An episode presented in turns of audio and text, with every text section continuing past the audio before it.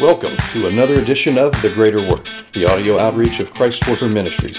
Listen in as experienced employee and minister, Sean Gibson brings biblical insights to help you worship God both in and with your labor. Now, let's get to work.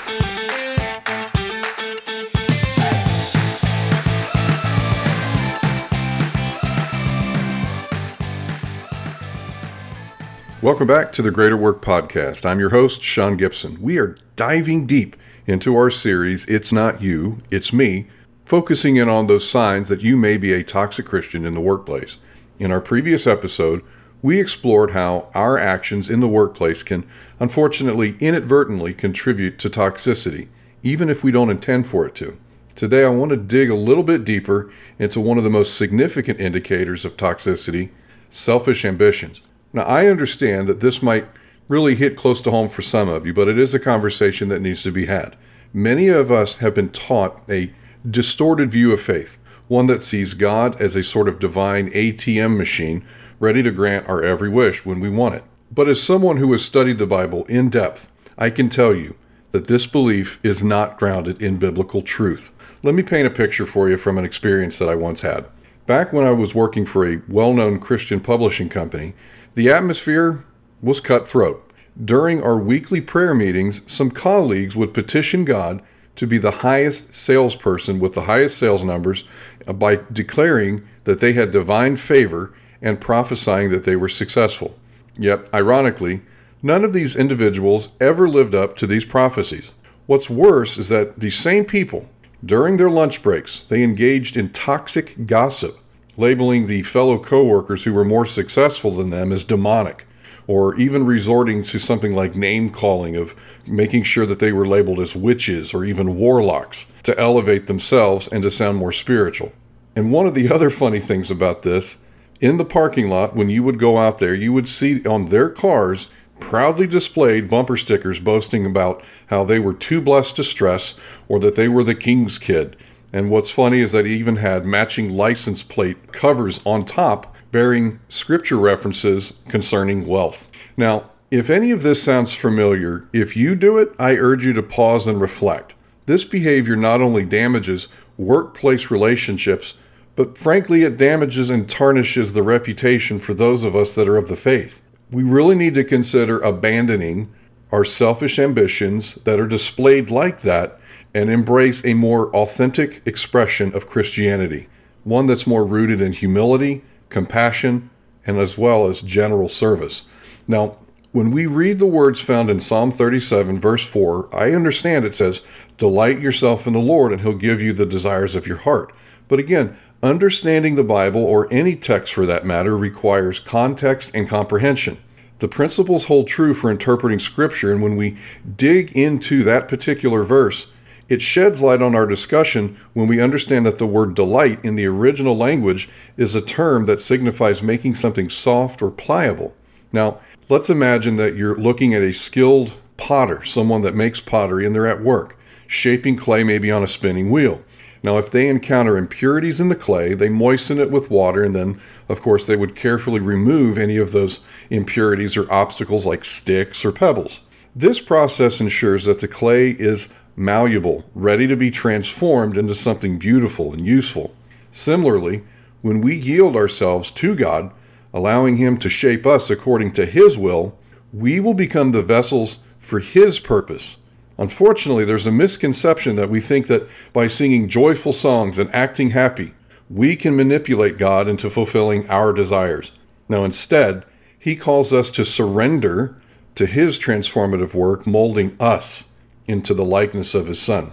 Now, let's be clear God isn't in the business of indulging our selfish ambitions, especially in the workplace.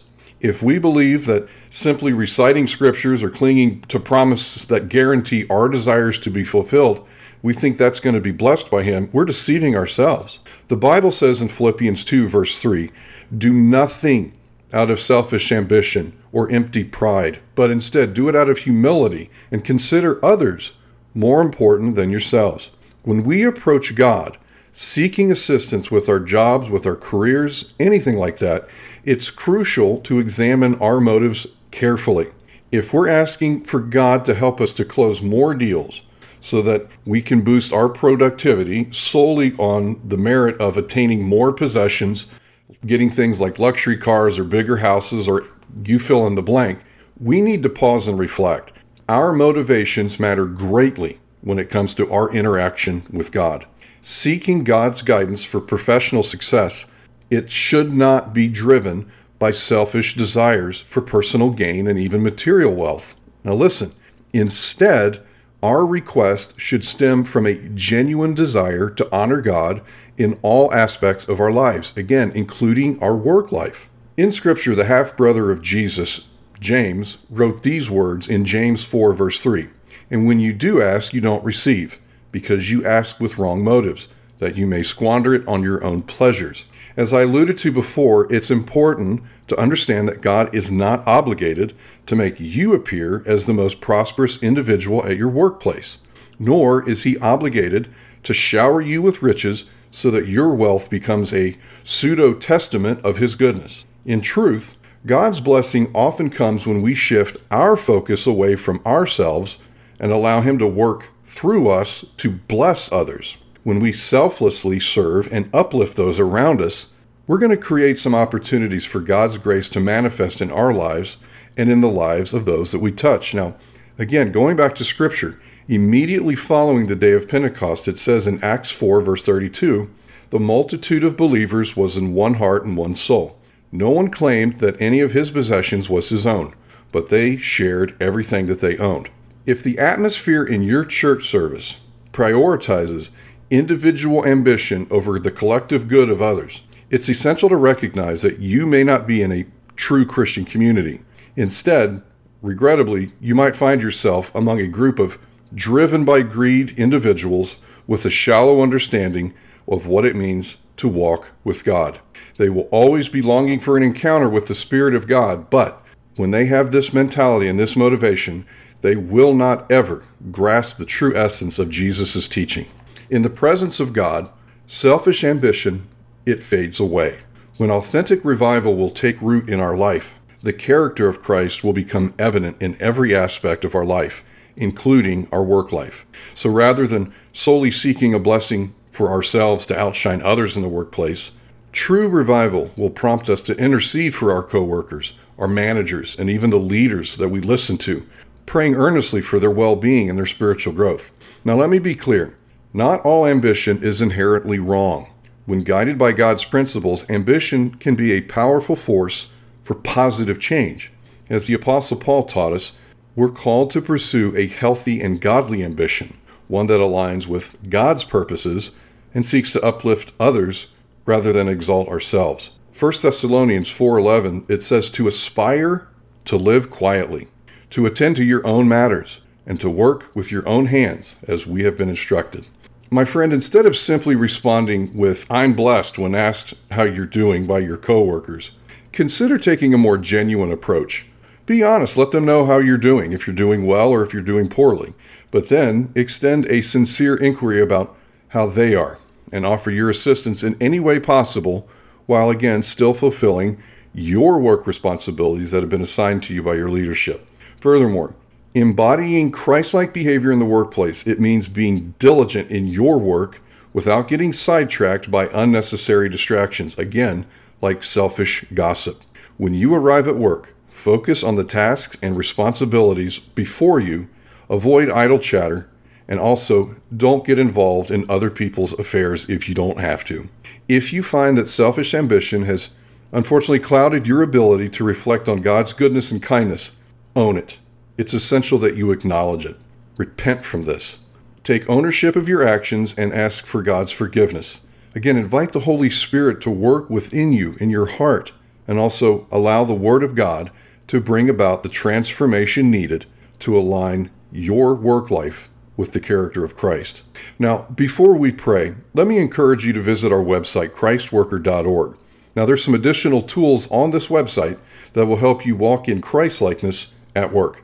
Also, we're listener supported, and if you have been blessed by this ministry, please feel free to make a charitable donation as well. Let's pray. Father, we thank you for this message, and it has hit home. All of us, everyone listening, has a part to play in this message. and that part is to ask you for forgiveness. Father, personal ambition, it's something that we all struggle with. But Father, I'm asking that through this message, you would help us to respond, help us to identify that selfishness that's in our heart.